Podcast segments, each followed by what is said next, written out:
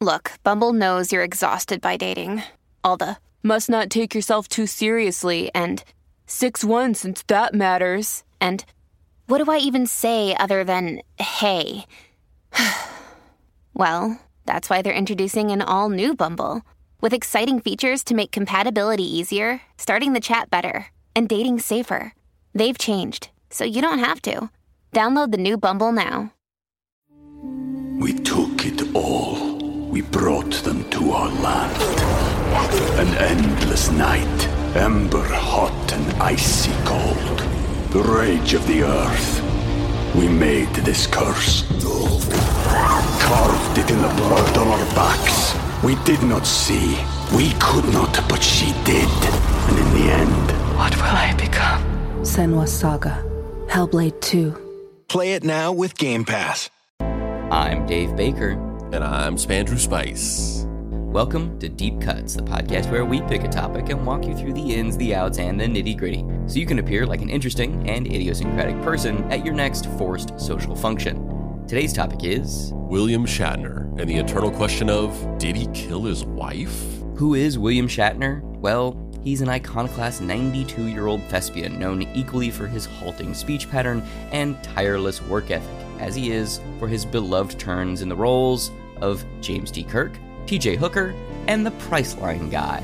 However, in 1999, the Canadian icon's life took a left turn when his third wife, Noreen Shatner, was found dead, drowned in their Studio City home's pool. Shatner's personal tragedy would spawn a media circus that would leave some members of the public suspicious that Shatner may have been involved.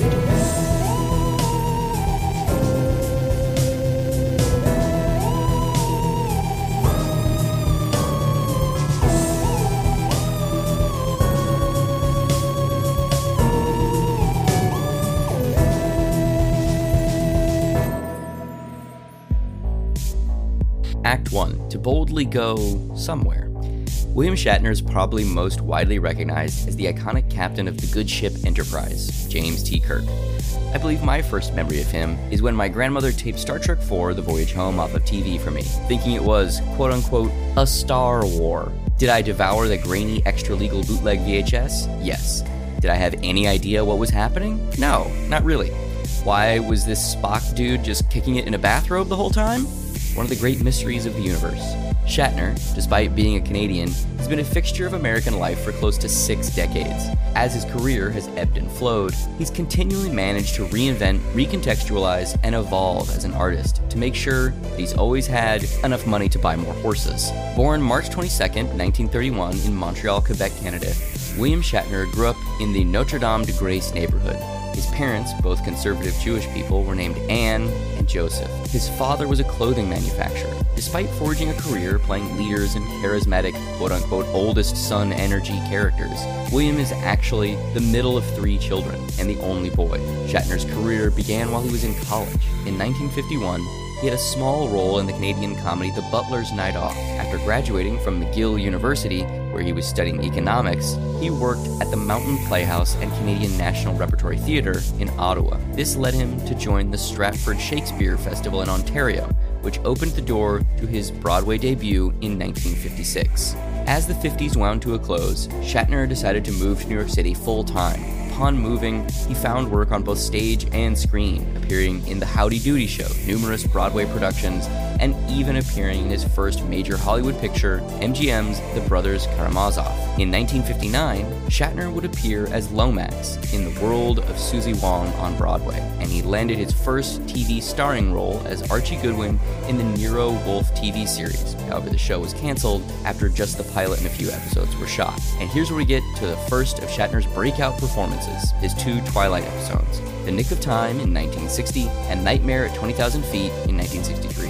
Spandrew, what's your uh, what's your first exposure to Old Dirty Bill? Yeah, I was gonna say before we got to this part that uh, I, I mean I think my first exposure is definitely that he's that he was Captain Kirk, um, but I think like when I f- when I was much younger and when I first kind of became aware of him as Captain Kirk, I think it was less like I, started becoming interested in Star Trek a little later on. So early on, my exposure to him was just that he that that ubiquitous pop culture icon, iconography of Captain Kirk. But I wasn't necessarily like a fan. I don't think I watched much Star Trek when I was very young.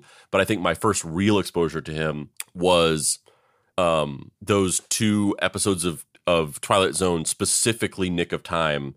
Um, the one where he like goes back in time to I think he, he goes back in time to when Lincoln was assassinated, or and then he goes back in time to another time period. Um, though th- basically I saw those two episodes and I was like, oh yeah, it's like Captain Kirk and he's in this, and I thought that was kind of interesting because as a kid I, you know, I I just didn't intellectualize that somebody could be younger and be in other things before they were in like a big TV role. I just thought of it as like you just came out of the ether fully formed as whatever you were. So it was like fascinating to me that Captain Kirk was in these movies that or, or in these shows that were black and white. So they were like before Star Trek, even if that wasn't wasn't necessarily true. But that was the way I thought of it. I mean, Nightmare of uh, at twenty thousand feet is the most famous episode of Twilight Zone. I like it fine. Um, but I really like that other episode with with uh, with William Shatner, Nick of Time. That's a, that's a good episode. It's not my favorite, but I like that episode. Yeah, I mean, Nightmare on tw- at twenty thousand feet is just so iconic. Um, you know, that there's something out of the way. You know, like yeah, I mean, parodied a million times. Probably like the origin of that William Shatner impression. Uh, I feel like we should watch a little bit of it just so the audience can hear.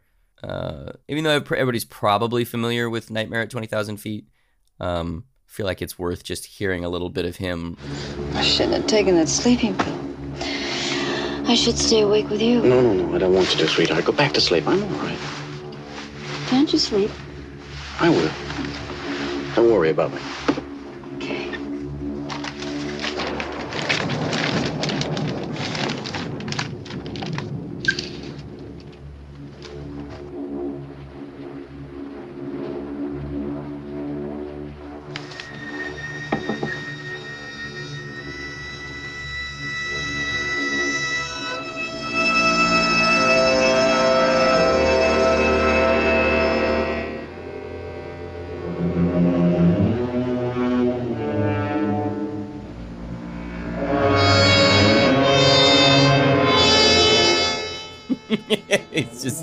Freaking out, staring at the window, and sees this weird little gremlin guy walking on the wing.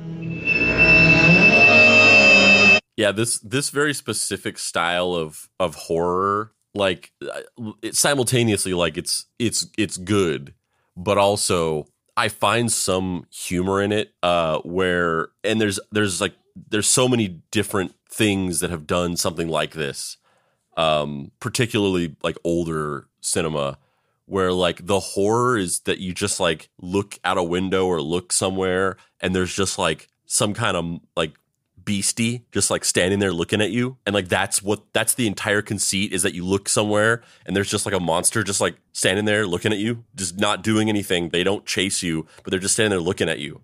That that like that that particular style of horror where it's like hey there i'm an evil monster but but i look but i look scary to you I believe the the genre, the subgenre is called Hey There Beasties. It would be three years later that Shatner would land the role of a lifetime in 1966's second Star Trek pilot, Where No Man Has Gone Before. The part was originally offered to Jack Lord, but he turned it down, and then to Jeffrey Hunter, and then was eventually recast with our boy Bill. Just to go into that a little deeper, I really, I never had much. I, I was aware of Star Trek, but I never really watched it um, I don't know why. I mean, I guess maybe just I didn't just have access to watching it. Just wasn't coming on any channels I was watching or something like that. And then later on, uh, when I was a little bit older, maybe like maybe when I was like 10, 10 12 or something like that, um, my uncle was really into TNG. And he just like made had me watch all kinds of TNG episodes, and he gave me a bunch of TNG trading cards, which I still have to this day. They're in a they're in a binder over there with a bunch of my other trading cards and then I started to become interested in Star Trek, and then I watched more. I watched you know the original series and became interested in the property. Yeah, I mean, I like I said, the, my first Star Trek was Star Trek Four. Um, it was actually technically Star Trek Four and Five. Uh, for whatever reason, my grandma taped them off of TV because she thought they were a Star War. And then after that, I had a VHS uh, of just one episode Uh, it was the Gary Lockhart episode. I don't know how we ended up with that single VHS, but we had that Gary Lockhart episode. And then I also got obsessed with TNG before it was like available on home video, just, you know, when it was in syndication. Just when it was in syndication and stuff. Um, and then I kind of fell off of it. I went back and watched some of the original series, fell off of it around the DS9 Voyager Enterprise era, and then came back when it when all of that stuff kind of like ended. I came back to Star Trek, uh, and I I, mean, I saw random episodes of Voyager and DS9 on TV, but they didn't for whatever reason connect uh, when I was watching them as a kid as much. And then I went back and watched all of them, and uh, now I am an acolyte. I love the Trek. That was so like half-hearted. I know, I know. You have like no energy to be like uh, to like go total fanboy in this episode. like you you you've spent all of your energy in the prisoner episode. And now you can't like muster that energy anymore. Yeah, it's true. Um, yeah, but I love Star Trek. I'm a hardcore Star Trek person. As people who listen to the show know, I've worked on the Star Trek comics. Uh, I I love Star Trek. Just I don't I don't believe it. I don't believe it. You're not selling it. As everybody knows, I'm a huge Star Trek fan. I love it. Look, man, we're recording in the morning. Recording in the morning. Recording in the morning. I'm a little sleepy, guys. I'm a little. I'm just a little baby. I'm a little baby sleepy guy. You know, I just want to be cozy. Dave's just standing in the in, near me through a doorway and just going. Bet you're a little scared now. Bet you're scared seeing this little Davy. This little Davy just standing here in the shadows. You like Star Trek? I love Star Trek. You want to watch some TNG? Over the course of the show, Shatner would create his signature style of over the top acting, theatrical pauses, and energetic staccato pronunciations. The show lasted 79 episodes and redefined what science fiction could be for the mainstream consciousness and pushed cultural boundaries at every turn. The show even technically featured the first interracial kiss. The reason why I say technically is because he's mind controlled, and to get around the censorship boards, they don't actually like pucker their lips, they just put their lips together a little disappointing in hindsight. Like I know that they were doing the best they could in the '60s, but like Nichelle Nichols is amazing looking, man. Just plant one on her. Let's go. Yeah, and also just the idea of like the only way that a, a, a white can kiss a black is if he's like mind controlled. That I believe that's that episode is Plato's stepchildren. I believe that's that episode, and that episode's fucking weird. He also gets mind controlled into thinking he's a horse, and Spock dances and plays the Vulcan lute uh, if memory serves. Uh, yeah, that, that episode's fucking weird. After the show ended, Shatner fell on hard times. It was difficult for him to get cast in any serious projects because everyone just saw him as the guy from Star Trek. His money ran out almost overnight. Shatner refers to this time period as that period in his life. He was constantly on the grind looking for new jobs, sometimes even stooping to do dinner party appearances. Most of the acting work he was able to scrape together during this period was in the B movie arena, with roles in films like The Devil's Rain, Kingdom of Spiders, and the horror at 37,000 feet. Always the fear. It's anxiety making. So if you ask me, what would I say to that guy uh, so long ago. I mean, the 50th anniversary is next year. 50 years I would have been going on that stage. And, and so I would have said to him, uh, You see, you, you don't have to be anxious, you don't have to worry. But at the same time, in, in the 1970s, there, there, was a period there where you were you were living out of the back of a truck as well. So well, I was. Ups and downs. Well, uh, uh, ups and downs, absolutely. But I was living out of the back of a truck because uh, Star Trek was canceled. It didn't pay very well to begin with. Uh, I just was gotten a divorce, which took all the money that I had been able to save, and three children, and so I was broke. And I was doing summer stock. You have summer stock in Australia? It's, no, but it's like it's like summer theatre productions. Summer theatre yeah. productions, but within hundred miles of each other, so that one week you're in a small town where people go to vacation, and then you're in another small town 100 miles away. Right. But I deliberately bought a shell to go on the back of the truck so I wouldn't have to go to a hotel. Uh, and I could make also make my food. I could save money. Yeah. I was living out of a truck uh, for a while after Star Trek. Were there moments where you're just like, this doesn't feel right? I made this sort of iconic show and now I'm doing this. Were there moments where you felt like there was a disconnect? Well, absolutely. I remember thinking people say, "Oh, look, Captain Kirk, how are you?" And I'm thinking, all my kids sitting around the table, and they're all going, I gotta feed my kids. I gotta do summer stuff. I gotta feed my children. I, I have a couple of questions. I'm curious about your opinion on a few things. Interestingly, and I don't know if you agree with this, but I feel like I feel like William Shatner and Mark Hamill kind of had like similar careers in that regard, like oddly similar, where they really just they made those movies and TV shows respectively and like they really were just known as like oh that's just Luke Skywalker and that's just Captain Kirk and they were like not taken seriously in that in that way where it's just they were just those people and they to a certain degree didn't rise out of that. Now, I feel like between the two of them and this is like not re- this is disregarding like the later like mo- more recent years where like Mark Hamill got to be in the new Star Wars movies. I'm not even like forget that part but before that.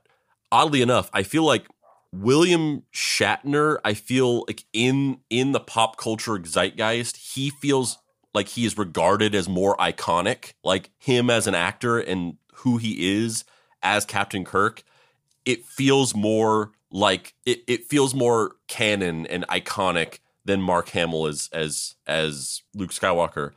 And yet I feel like overall Luke's uh, uh, Mark Hamill has had like a more fruitful post Star Wars career. No, not at all. So, after Star Trek ends, fallow period where he's in a bunch of these B movies that you're talking about, and then he has this huge career resurgence in the 70s with TJ Hooker, which today may not be regarded as like the pinnacle of artistic achievement, but at the time was a very successful TV show. So, now that's two named characters that he has that people generally know.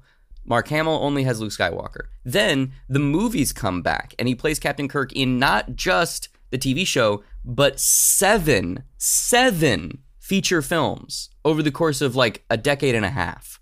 Again, not comparable to Mark Hamill. Does Mark Hamill have a very lucrative and highly successful voiceover career? Yes, good for him. That's amazing. Shouldn't be taken away from him. He's the fucking Joker. He's great.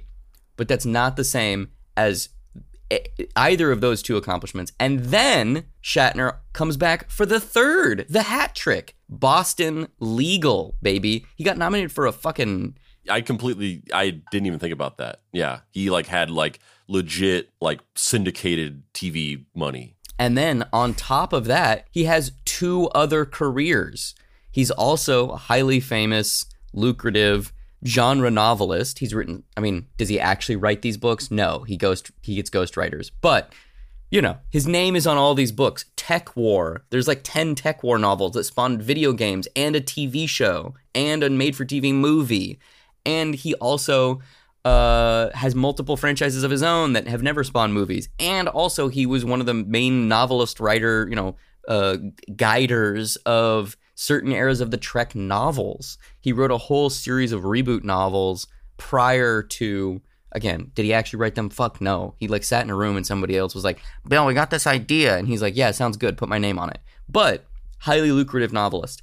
And then on top of that, as if that wasn't enough, he's like a Grammy award winning musician. Like he has like 10 records. Are they good? Know, your mileage may vary. He kind of just talks over music, but the dude's got nominated for awards and they've made a lot of money. So, like, again, I don't know that that's the same as comparing it to Mark Hamill, who's great. I love Mark Hamill. I'm not shitting on that guy.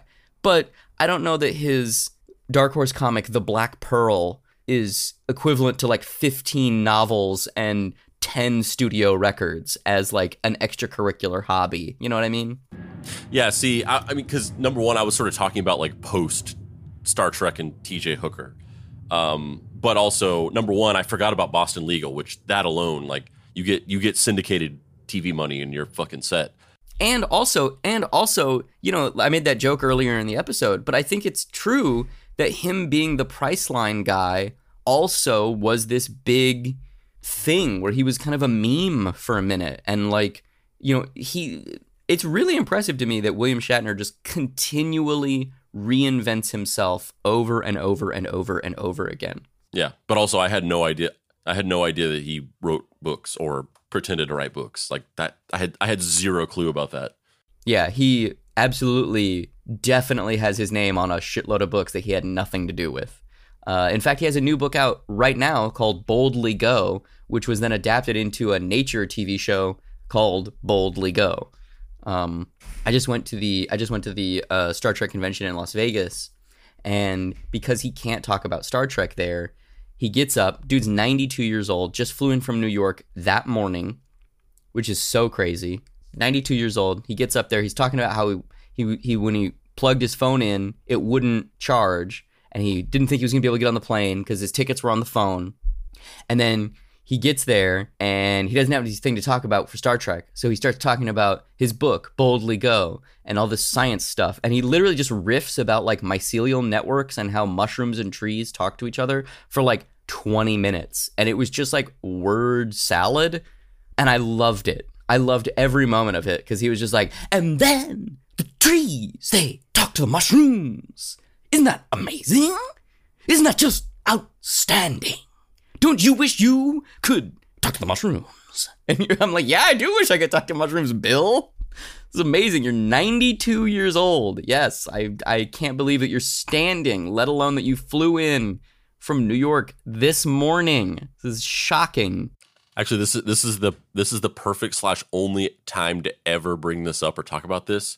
And maybe this is a little bit of that, even though I even though I don't fully believe how passionate of a fan of Star Trek you are based on your performance but uh, maybe it's a little bit of that influence rubbing off. But the audience won't know this. But when you when you read scripted things, like for the for the show, whenever you read from like not just talking, but when you read from the script, you have this really strange cadence of where you put pauses, and it's like it's very William Shatner esque, and I have to like go in and like edit to like get rid of like places where you've just like in the middle of a sentence you pause at like very odd spots. Like i'm like i'm like i'm trying to do something dramatic and it's coming off weird or i'm just like processing and mentally figuring out where i'm at and pretending like i'm pausing. I mean maybe a little bit of column a and a little bit of column b but you'll be like you'll be like but nothing can keep a hard working man down like you'll you'll just you'll you pause at strange places that i that i have to edit to make it sound normal look, baby, you know, I mean, uh, maybe I'm just going to school uh, at the Shatner University of Dramatas, the Dramatis Personae. And that's the point. Is I, I'd like to believe that you are paying homage to William Shatner and not just that you can't read. Uh, it's probably a little bit of column A, a little bit of column B. Uh, yeah, I love I love William Shatner. I love Kirk. Uh, I don't really care about T.J. Hooker. Uh, I've read, I think I've read two, maybe three of Shatner's novels. Uh, in air quotes, novels. I was just gonna say, real, you can keep on, but I was just gonna say, and this isn't like this isn't like an ACAB thing because I was a kid, like I had no conception of that. But I've never had any interest in a show, and this is like a weird. I don't know what I don't know why. I love a lot of detective shows. Any show where the characters are cops in uniform, I do not care. But if it's a private eye, then you're into it. Yeah, I, yeah. Because like I said, this isn't some like oh I hate fucking cops and shows or whatever. Because I I love tons of fucking detective shows and shows about plainclothes cops and things like that. But any show like I I, I watched Chips a little bit, but I just was never into Chips either. Any show where the where the characters are cops in uniform, my eyes just glaze over. I don't know why. Uh, yeah, I don't know. I don't know that I have an opinion one way or the other. Like, like what about Miami Vice? Because they're plain clothes, then it's not a thing. You like the show? Yeah, the, I don't. It's just something about the aesthetic of it. I'm just not into it. I would have thought the um, pet alligator would have been more of a stumbling block than. No, I I love the pet alligator. Yeah, Elvis, his his pet alligator, Elvis, Sonny Crockett's pet alligator, Elvis. That was like obviously a weird thing in the '70s where everything was like, oh, you have like a, a, a strange animal sidekick like any any which way but loose and stuff. Like that was just Yeah, I mean they get rid of Elvis like basically halfway through the first season if my memory serves correctly. They're just like, "Yeah, we're tired of dealing with this. We don't want to do this." In the same way that they also kind of like, you know, he has that will they won't they thing with the uh with the hippo. Yeah, with the with the hippo, yeah. No, he has like cuz the pilot is him getting divorced and cuz he wants to fuck a hippo. The rest of the first season, god damn you. The rest of the first season is like kind of him in this will they won't they thing with this woman in his precinct. And then they also just kind of drop that at a certain point too. They're like, eh, people aren't here for this. Let's just have him drive fast to pop songs. Okay, I love I love Miami Vice. But nothing can keep a hardworking man down, I guess. Shatner would roar back to cultural prominence multiple times over his career. From his cop drama TJ Hooker to his shockingly early 2000s lawyer drama Boston Legal to his return to playing Captain Kirk in seven feature films. Shatner became someone as known for his cultural reinvention and talk singing cover songs and writing shitty science fiction novels as for playing his iconic characters. However, fame and fortune could not protect William Shatner from the chaos theory of pain and suffering, as before he knew it, his third wife would befall a fatal tragedy.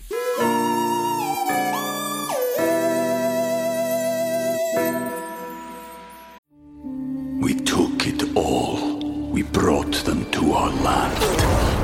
An endless night, ember hot and icy cold. The rage of the earth. We made this curse. Carved it in the blood on our backs. We did not see. We could not, but she did. And in the end, What will I become? Senua Saga. Hellblade 2. Play it now with Game Pass.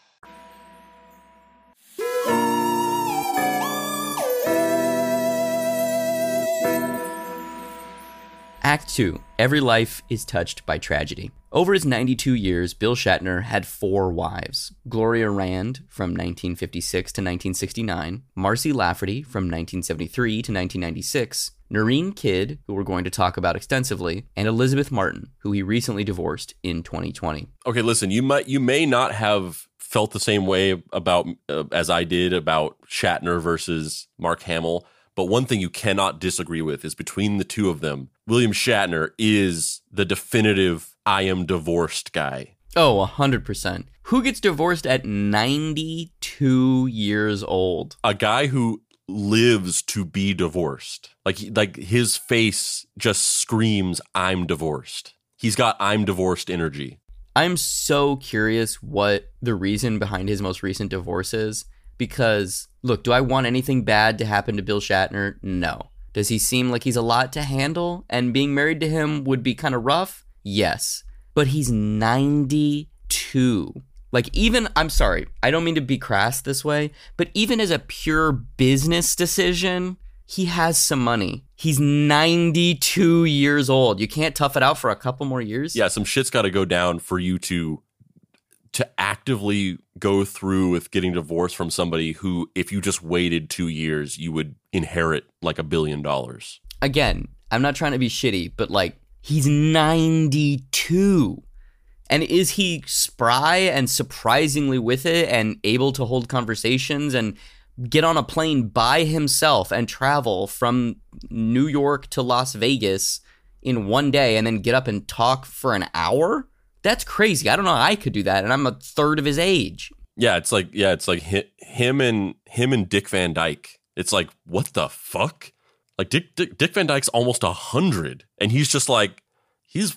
I feel like he's more energetic than I am. Just pure, probably just pure genetics. Like it's not like oh they do something special. Like they probably just hit the lottery of like I just retained a lot of my dexterity and energy in my old age. I'm just so curious if it's like if his wife is divorcing him, if he's divorcing his wife, if there's a third person in the picture, if there's four people in the picture. Like, what is the deal here that leads you from being like, let's just fucking, let's just calm down, Bill. Let's just, let's not get a divorce. Let's just hang out. All right? Let's just fucking hang out, bro. And also, didn't they like? Didn't is this somebody else? Didn't they like get back together after already being divorced? No, they're, yeah, they're they're they're back together. Oh my god, they're they're together right now. Yeah, William Shatner has reunited with his ex-wife Elizabeth Martin three years after their two million dollar split. I guess I guess cooler heads prevailed. Yeah, I guess she I guess she really I guess she had some time to to reflect on what you said, and she's like, wait a minute, what the fuck am I doing?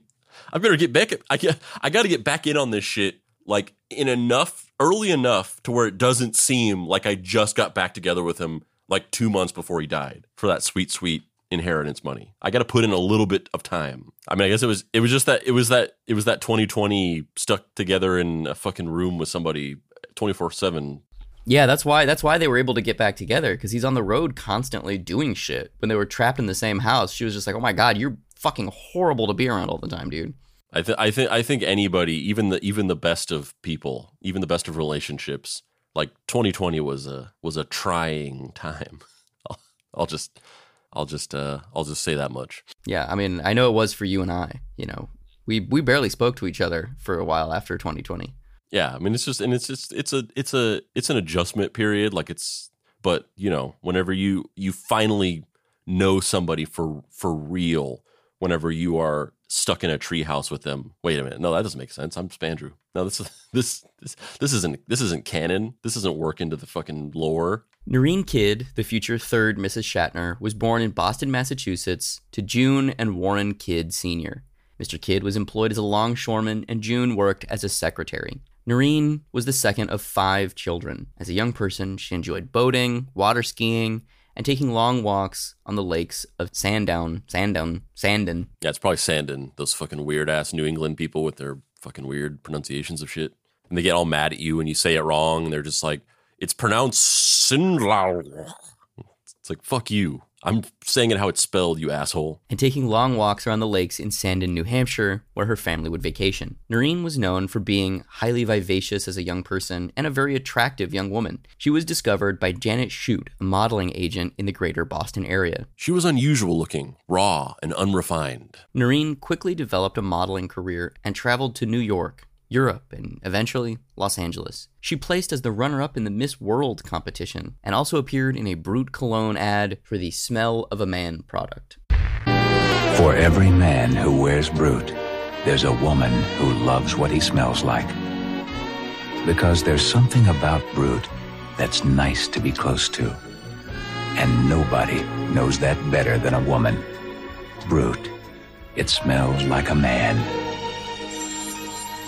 Hello? Honey! I was just thinking about you. Brut. It smells like a man. huh.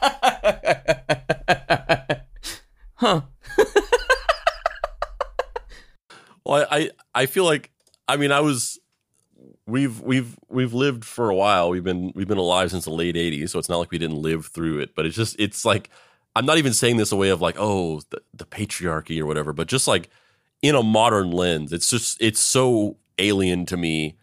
Like that doesn't seem appealing to me at all to anybody. I can't imagine who would who would find it appealing of like perfume that smells like a man. Like who who would want that, man or woman? I don't even really know what that means. What does a man yeah, smell? Yeah, I don't know. It's just I, and I, and the, the, what I'm saying is like at the time, I think that that was an appealing concept because it, everything was centered around like oh men and you know women want men and blah blah blah blah blah. But in a modern lens, it's like that doesn't sound appealing to me at all. It smells like a man, so it smells like just some guy's body. I don't. Who wants that? Yeah, that's not. That's not. That's not chill.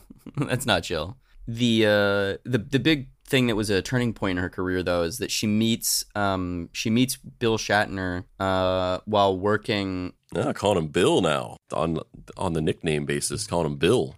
Oh baby, Bill and I we go way back, man. We're tight. We're tight. You helped him kill his wife. We're getting married, bro. We're getting married in 2024. He's getting another divorce, and then we're gonna get married. So he, she also appeared in the TV show William Shatner's A Twist in a Tale, which is like a kids TV show.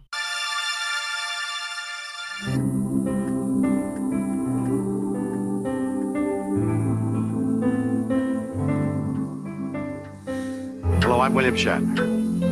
What a wonderful business this is. You can be an actor, a writer, a director, a producer. You can be a captain of a starship or a cop on the beat. No matter what job I've taken or what part I've played, at the end of the day, I'm a storyteller. And now I'm part of an exciting new television production of quality children's programming and family entertainment. 15 one hour tales of imagination and wonder. William Shatner's A Twist in the Tale. Come on, I'll show you. For I am the storyteller. Magic. Do you remember the tale of the Emperor's new clothes and who was the only person in the city who could see magic? You can see this this girl here. You can see her like look at the camera like are we filming? Yeah, yeah. Well, the other thing too is the best part of this is Shatner's reading off of cue cards this entire time.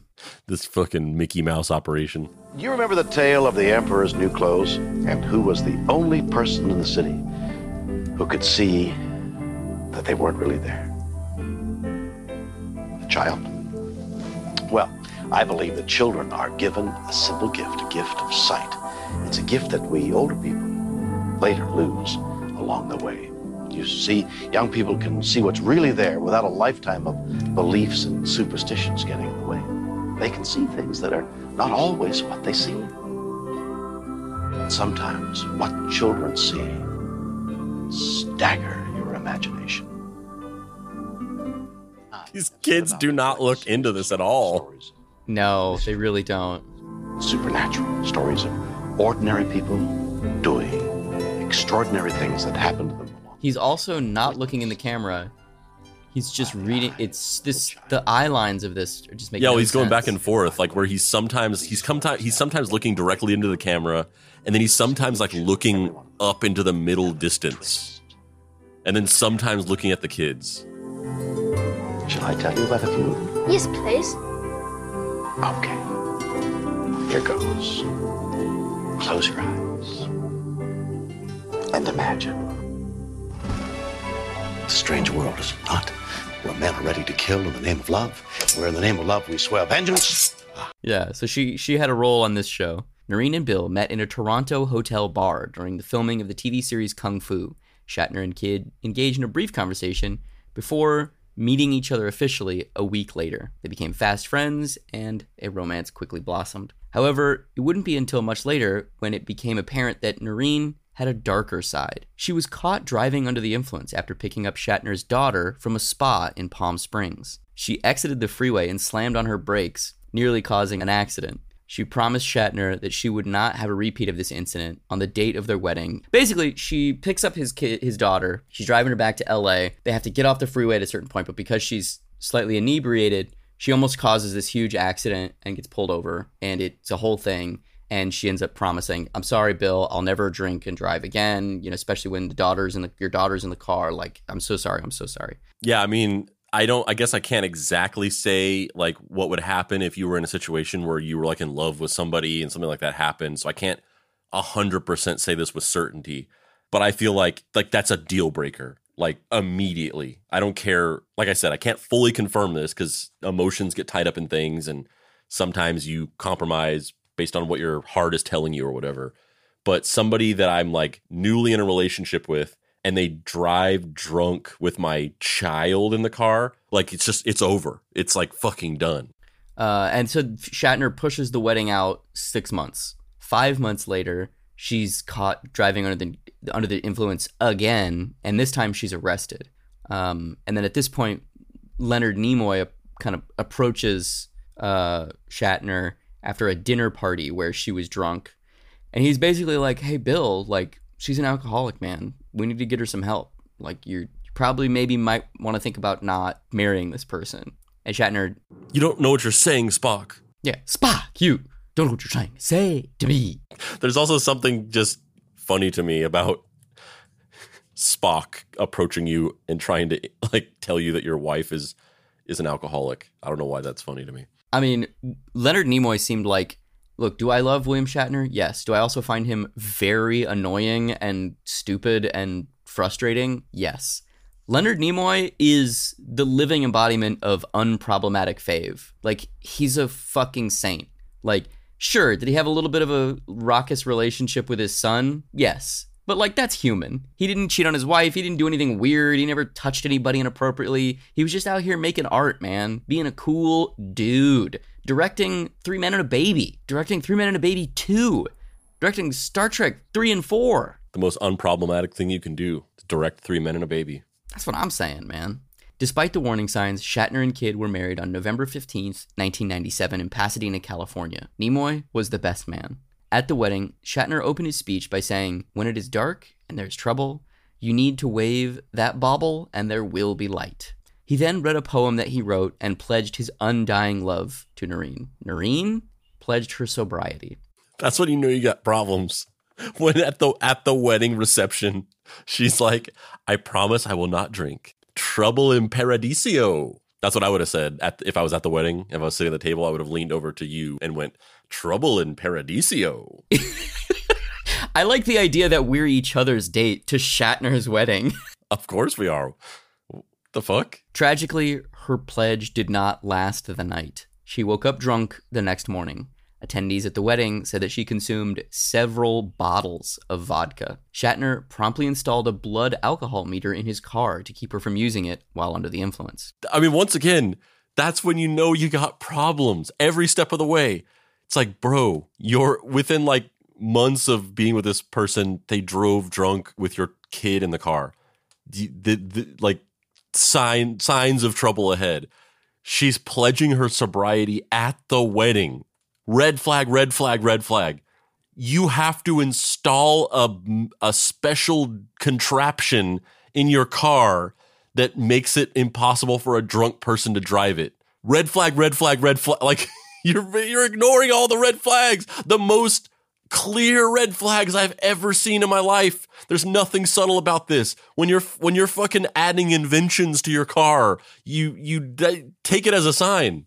Yeah, and and it's like you said, you know, when your emotions get wrapped up in this and you love someone and you want to help them, you know, you you just start spiraling out and then you get locked in this trauma cycle where you're like trying to help someone who doesn't want or isn't capable of accepting help and then you start hating them for not being able to be the person that you love and it's it's just this vicious cycle, man. It's so fucking brutal. That might be the the the most human thing uh ever about us is like we are people who want like when when we when we see somebody that needs help we desperately want to help them and we will kind of ignore a lot of things and make a lot of excuses out of the hope that we can eventually help them but we were also we are also people that will not and cannot be helped unless we want to. Like there's nothing in the world that can get a person to accept help unless they want it.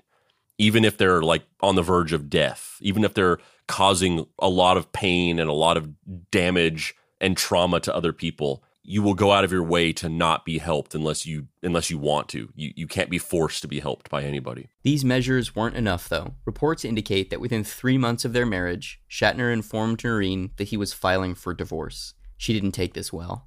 The couple separated October 11th, 1998, until October 21st, when they reconciled. Shatner offered to drop the divorce if Kidd went to rehab. She had previously been in rehab three separate times for stints of 30 days each. They didn't work, unfortunately. Even more disturbing, though, she had attempted to drink herself to death twice more before her recent bout of alcoholism.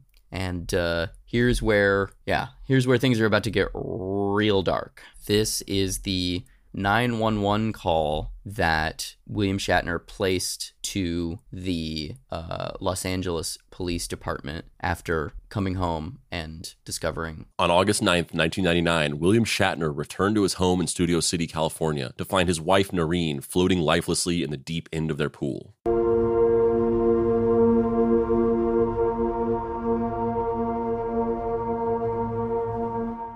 Before pulling her out of the water, he made a desperate 911 call. What's the problem? My little wife's at the bottom of the pool. Okay, did you get her out of the pool yet, sir? No, not yet. I want you to take her out of the pool right now, sir. I gotta take her. She's at the very deep end. Okay, sir. If you can, grab something to get her out of the pool. Yes, City. Sir. Yes. We're on the way. Get your wife out of the pool. But don't hang up the phone. Hello? Are you on the line? Yeah. Yeah, well, we'll see you there. Okay. Do you want us to go? Yeah, we do want you to go. As a... As a phone pump. An autopsy later revealed that she had a blood alcohol concentration of 0.27, as well as sleeping pills in her system.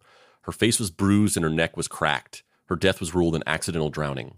Uh, you know, this is where this is where things get pretty dark. Um, you know, as as you heard from the video, the the fact that his wife passed away in this unconventional setting, which may or may not have been suicide, um, and the fact that her face was bruised and her neck was broken um, made people start to think that she had been attacked by Shatner. Uh, and then another part of it, which I think maybe we'll talk about more in a second, but just from this 911 call, is another aspect of it is uh, people already think of actors as being like fake and hiding things and being insincere.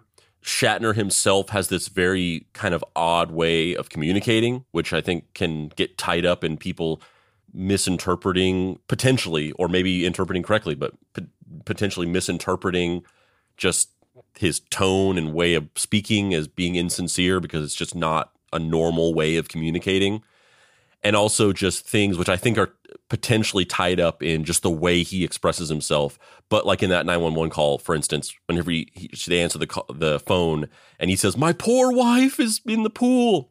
Like saying my poor wife, like at least to me, it sounds performative, where it sounds like a character in like an episode of Columbo who's just got finished murdering somebody and then like calls on the phone and pretends to be upset. Because it's like, why would you say my poor wife? That's just a, that's an odd thing to say in the moment. Like if I was calling the police, I would just say like I would just say like my wife is in the pool. I I wouldn't go out of my way to be like my poor beloved dear wife. So it feels performative, but it could be performative, as we'll discuss more, or it could just be that he's just an odd guy who expresses himself in a strange way that most people don't, you know? Yeah. And also, like, who the fuck knows what you would do in that scenario? Like, who knows what you would do? You know, like, I, I, I have no idea how I would react in that. I would, that would be very, a, di- a very difficult situation.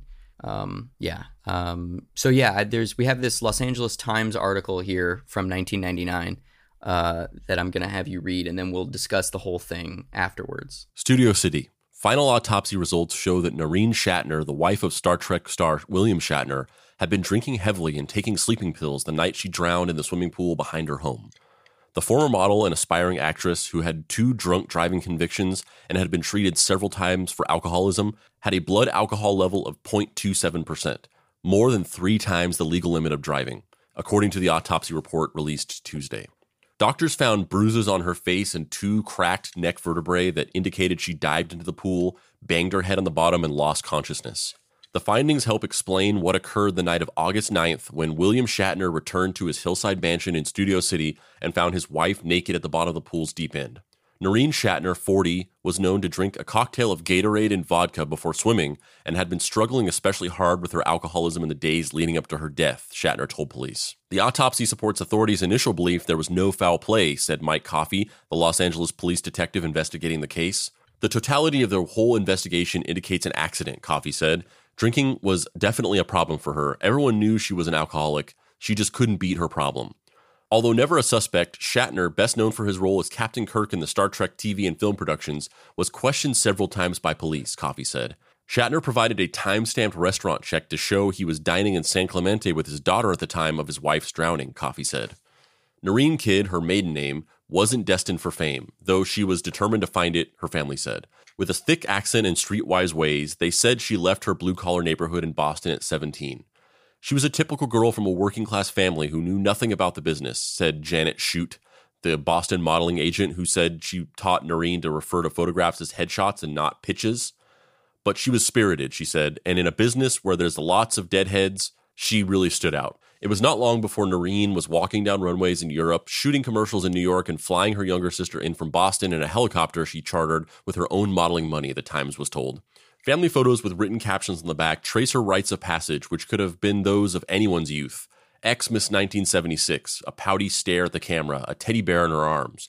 Mother and daughter towering over mom in dated plaid bell bottoms. And prom night, her beauty clear by this point, her date's bow tie crooked. Leggy blonde with an upturned small nose, Noreen Kidd never quite emerged as a Cosmo talent, but she mixed with them. One of her beautiful friends, Suzanne Gregard, was once married to Dodi Fayed, who died at Princess Diana's side two years ago. Shifting from modeling to acting, Noreen moved to LA in 1985 and began auditioning for commercials. She landed a spot for a cologne and starred in a straight to video film shot in Yugoslavia that was never completed. She dated older men, her family said, including a man who raced cars and another who designed yachts. Five years ago, she met Shatner, 28 years her senior, on the set of the TV show Kung Fu The Legend Continues. They wed in 1997 at a ceremony in Pasadena. Younger sister Janine shared a dance with best man Leonard Nimoy, Shatner's fellow Star Trek actor. My hands were shaking, Janine Kidd said. I was a wreck. Brother Warren, a hospital orderly, said he ate so much sushi he almost popped. To a working class family, being connected to one of the most famous men on TV proved a surreal experience that ended before family members got used to it, survivors said. Warren Kidd said he always called his brother in law Mr. Shatner. Shatner did not grant an interview for the story, but from what he has told police and others, there were signs Noreen was isolated and depressed. She wanted a baby, but Shatner didn't think she was responsible enough, according to Shatner's agent, Warren Cohen. Cohen also confirmed Shatner had filed for divorce, but the couple was making an attempt at reconciliation. On August 9th, Noreen Shatner was supposed to appear in Los Angeles Municipal Court for her last court date on a drunk driving charge from 1997. She never made it. I had called her the night before and I couldn't understand a word she said, said Peter Necht, the lawyer who represented her. She didn't appear to be in good health. Her father, also named Warren, believes his daughter's life unraveled after she married Shatner. The father said he never approved of the marriage because he and Shatner are the same age. Brutal, man. Brutal. So, another thing I think we need to kind of talk about is the I think the reason why there's a kind of conspiracy theory surrounding her death and Shatner's potential involvement in it is that there was a lot of famous there was there's famous footage of him being interviewed in front of these trees. I'm assuming by his house. I don't know by you know paparazzi style journalisty types or whatever. And my understanding is that that footage comes off as very performative um, and that people think it's not particularly genuine seeming. And the combination of that lack of genuine emotion in that interview thing, that roadside interview, and the fact that her face was bruised and her neck was broken led people to think like, you know, maybe he did fucking kill her. Maybe he killed her. Um, maybe he got frustrated with the fact that he she just wouldn't accept his help and in a very human way snapped and became frustrated and broke her neck, strangled her, threw her down, whatever. And it took a left turn. And then, you know, maybe he put her in the pool, then went down to uh, Orange County to hang out with his daughter, came back, and then, oh my God, my wife. You know, that's the kind of conspiracy theory about what has happened. Obviously, the police police didn't think so. They interviewed him multiple times. The police, the autopsy reports didn't support foul play. Uh, the autopsy reports said we think that she was drunk and on sleeping pills and threw herself into the pool, like dove into it and hit her head on the bottom. That's what cracked her neck. Um, uh, I wish we had that footage, but it's been fucking scrubbed from the internet. I don't I don't know why it's it's so difficult to find. Um, I did every research trick I could think of, you know, finding, you know, screenshots of some of the footage and reverse image searching it on multiple plat, you know, multiple search engines. And yeah, it just like literally does not exist other than there's like a shot of it in one of the videos we watched earlier. There's like a brief shot of like without sound, just him standing in front of the microphones talking and then walking away from the microphones. Other than that, it's just it's just not on the internet. It's gone. And I'm I'm curious, you know, I'm curious why that is. Maybe people just don't care enough, or you know, yeah, I, I don't know why. That doesn't seem like something that crazy that would be scrubbed from the internet. You know, he's a major movie star, and this is a big event in his life. I don't know. Yeah. Yeah, it's it's odd that it's so missing from the internet. Yeah, I mean, frankly, it's it's really sad. Like, it's really, really sad. You know that this this woman couldn't get the help that she needed, couldn't overcome this disease that she was struggling with. It's really sad that you know he went through this and was trying to help her, and you know almost bend over backwards to the degree where it's kind of like, yeah, maybe you shouldn't have done this stuff. Um, but who knows what you would do in that situation it's so hard when you know somebody is struggling with an addiction like that and you are just you're just trying to be there for them and they just can't not yeah you're you're kind of powerless because as i said before you can't force somebody to accept help unless they want it. Yeah it's really really really sad. The thing that stri- that sticks out to me about that article that we just read uh, whether or not it was an accident or whether or not there was you know I, I don't know not speaking to anything like that. But one thing I will say is that that article is weirdly spun in the negative to her. Like it, it goes out of its way to be like she was like a low class woman, like with a with a with an over the top accent, and she was like you know low class because she said pitches instead of headshots, and like it, it just it just like it was very it was very spun to make her to like make her seem like somebody who would be like a a degenerate alcoholic who would like kill herself. Like whatever whatever the reality of the situation was, like there was definitely a concerted attempt to like make it seem like just in the just in the editorialization of that article that like Shatner was just this selfless guy who was like just wanted to help her and she was like a low class degenerate. It's fucked up how those narratives get painted, you know? It's fucked up how that shit just kind of spirals. Yeah, cuz like there's there's some details in there where it's just like why why would this even be in here? Why would you talk about her not be like saying pitches? Like that's that's a weird thing to add into this article unless you're just trying to overall paint her as this kind of like trashy person. Another thing is it, the the um once again whatever the actual reality of the situation is, you can kind of tell what the general kind of court of public opinion it was about this because there's a there's actually an episode of Monk which now knowing the story in retrospect I feel is directly referencing this um, where there's this um, famous procedural uh, actor who's like in this big detective procedural show. And he uh, is at his ex-wife's house and he kills her. He drown he he he kills her and then puts her into the pool and then calls the cops and says that she drowned. And then he holds a press conference outside of the house where there's a bunch of reporters and he's like outside of the house and he's talking and he's like all emotional. And in retrospect, it was like 100% referencing this. Yeah, the I mean this I wish we had that fucking video cuz I've only ever heard people describe it and I have seen little clips of it but I've never seen the whole thing. Uh, and I, everybody I've ever seen talk about it says that it seems really disingenuous and he's not there. You know, he's not present in the way that you would think he would be, or that he's not present in a way antithetical to he's in grief and trauma, blah, blah, blah. Like it seems very calculated, is what I've heard.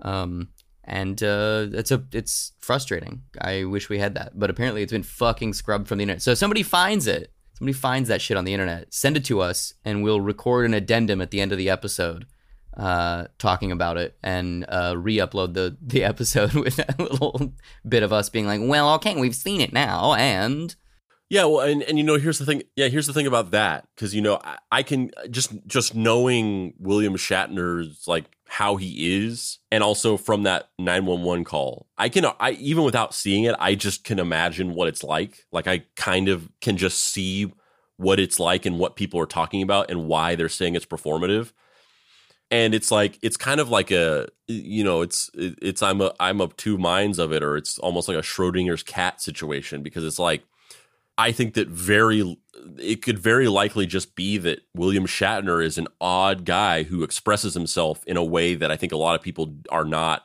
It seems strange to them. And it's all fun and games when it's just him going like this and it's a joke. But then when you see somebody acting like that whenever they're talking about their wife dying for that to like strike you as strange and su- suspicious. But it very well could just be that he's just he just expresses himself in a strange way that people just don't most people don't you know? At the same time you know there's also the fact that stuff like this happens all the time and powerful rich men get away with things that other people wouldn't. And things are scrubbed from the public consciousness by PR teams and you know, I was literally just seeing this, which apparently this is the case, and this is a whole other can of worms that I'm almost I'm almost kind of like blindsiding you and the and the listeners with right now.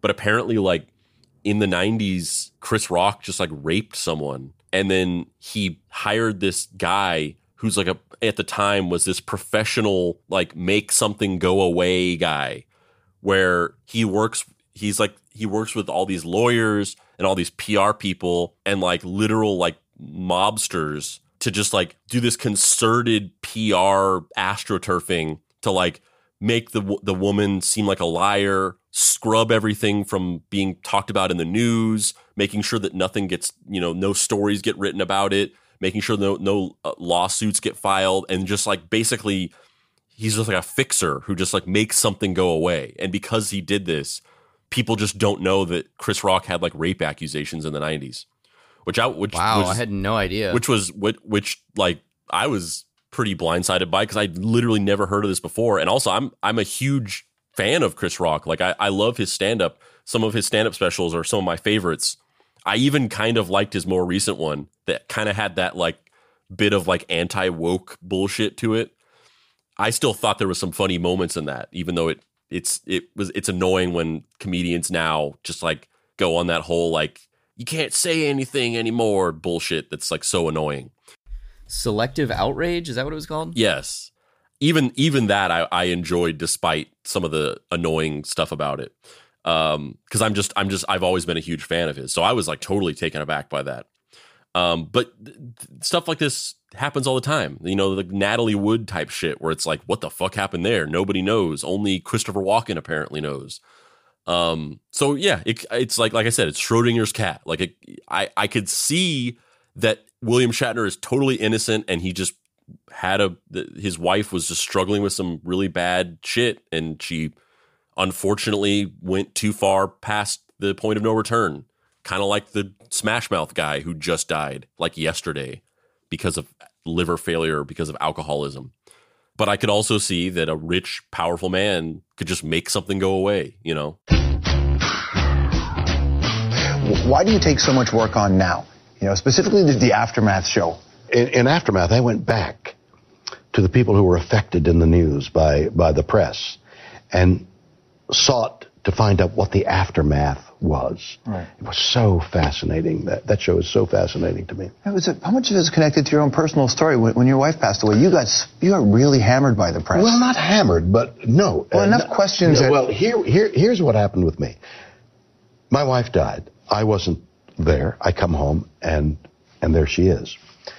Police come, declare it an accident within the hour. A tabloid, two or three days later, says to me through intermediaries that they're going to print a story where I, it was suggested that I had something to do with it. And they wouldn't do that if I gave them an exclusive. So I made the decision then. I, I think I would do it now, but in the midst of grief, you, you, you don't know, you know, you're not in your right mind. But I think I would do it now. I said to them, I'll do it, but you have to pay me a lot of money. They paid me a lot of money. I gave that money.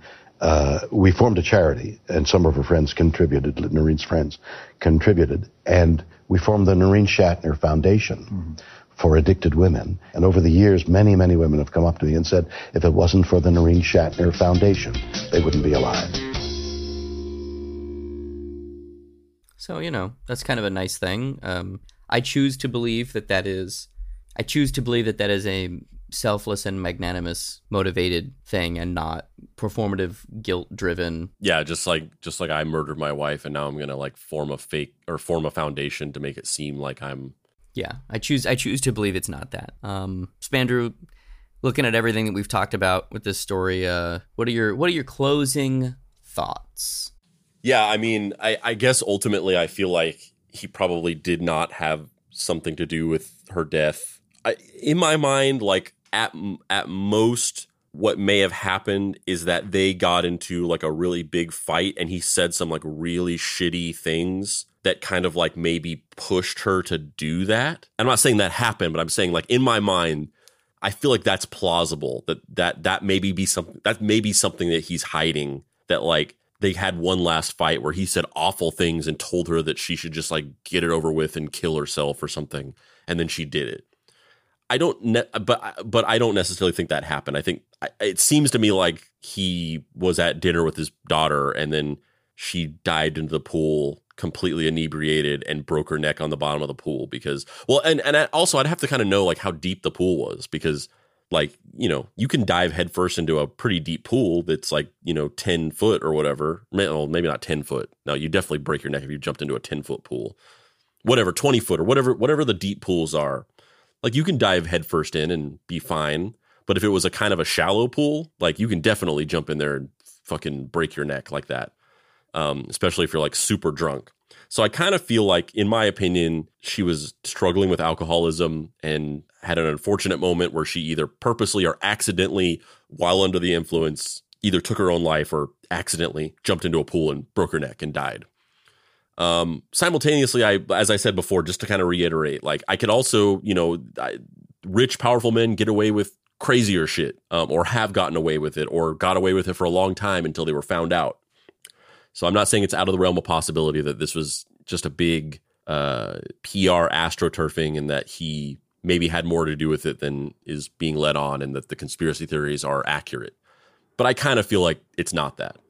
It. I have no reason to believe otherwise. I guess it's not like some Casey Anthony shit where it's like she fucking did that. Yeah, yeah, I, I tend to feel similarly. Um, I think uh, I think that there's a there's also just a when someone is as theatrical and over the top as William Shatner is as a person, and also as much of a known asshole as he is as a person, there is a desire to ascribe uh, some sort of sinister or malevolent motivation behind to that um, personality. Um, and uh, I don't necessarily know that I think that that's true, but I think it's understandable why this is a conspiracy theory and why people think, you know, that there's foul play involved. Yeah, which which kind of which kind of bugs me too. That that that outlook on things, where it's like if this person is an asshole, they probably are a serial killer. Like that's an insane leap in logic to me. Right. Yeah. Yeah. No argument. No argument here. Yeah. Yeah. Well, uh, I guess that's it for this episode. So I'll just say I'm Dave Baker. And I'm Spandrew Spice. This has been Deep Cuts. If you'd like to find me on the internet, you can do so at heydavebaker.com or on the socials at xdavebakerx. If you'd like to pre order my comic, Mary Tyler MooreHawk, that's a combination bizarre prose zines from 100 years in the future and adventure comic book graphic novel art project, you can do so right now at goldenapple.com. Get some free goodies with it, or you can do it on Amazon. Uh, as much as I don't like promoting that, uh, it makes it easy. So if you want to do that, you can do it there. It's just Mary Tyler MooreHawk. Um, I really have to come up with a succinct pitch for the book, but I don't have it other than like Buckaroo Banzai meets House of Leaves. So if that sounds like something that's cool, the book coming out from Top Shelf February 13th, 2024. Um, so please go pre order it. Uh, Spandrew, where can people find you on the internet? Yeah, uh, Jeff Bezos told Dave that if he pre-sold enough books, that he would let him come to space with him. So he's really he's really pushing for that. Um, you can find me meticulously editing out the Shatner-esque dramatic pauses from Dave's uh, narrative reading. And you can't find me on social media because I don't use social media. But if you want to pay your respects to the David beloved proper proper prime free, then you can go to his website, dapricewrites.com, and get his book, Deadbolt AI Private Eye. You can go to our shop, deepcutspod.com, and get some merch, hats, t shirts with Deep Cuts stuff on it. Uh, click on the shop. Uh, you can also follow us on social media by going to Facebook and searching Deep Cuts Podcast. Join the Deep Cuts po- po- Podcast Facebook group where we talk about the show and make memes. You can join our Discord server, bit.ly.com slash Deep Cuts Discord, where we talk about the show, make memes, play games, and talk about other stuff. You can follow us on Instagram at Deep Cuts Pod, TikTok at Mystery Treehouse.